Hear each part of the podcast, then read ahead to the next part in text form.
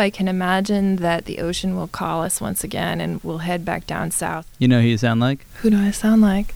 Almost everybody I know here. Is that everyone who thought they would just be here short term and then they ended up getting sucked in and ended up staying for years and years? Yep. This is New Arrivals, Alaska Public Media's look at the people who moved to Anchorage and helped make it one of the most diverse cities in the world.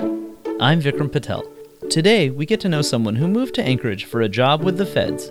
Hi, my name is Liana Hefner. I am 35 years old and I'm originally from Santa Fe, New Mexico. I ended up landing an awesome job here with the U.S. Fish and Wildlife Service, specifically the Western Alaska Landscape Conservation Cooperative, working on conservation issues in Alaska. If you take out the governmenties and the hard science words, what do you do for work? Uh, so actually, what I do for a living is I take out all the jargon from things and I try to explain to people about how science and conservation works in a language that they can understand. What's your job title? I am the Science Communications Coordinator. And it, so at U.S. Fish and Wildlife in Alaska, how many people are science communications people? I'm the only one, actually. So what do you do for work? There are many ways in which one can communicate science. I help with giving talks and presentations, creating different types of materials that you can put your hands on and touch. When Liana isn't communicating science, she spends her time getting to know Alaska.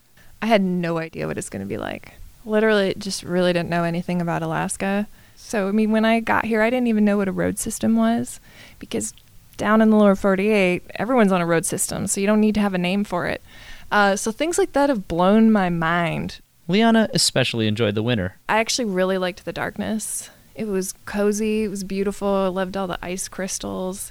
Liana has had a chance to see more of Alaska than most new arrivals do in their first year.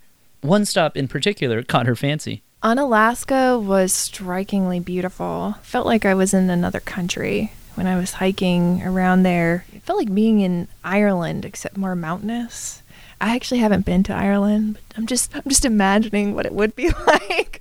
Uh, and actually, when I was in Unalaska, I saw more wildlife within you know an hour than I probably ever have. Sea otters and seals and bald eagles, and I saw the biggest sea anemones. That was Liana Hefner, new arrival to Anchorage, Alaska. If you're new to Anchorage and want to share your story, email us at newarrivals at alaskapublic.org. With new arrivals, this is Vikram Patel.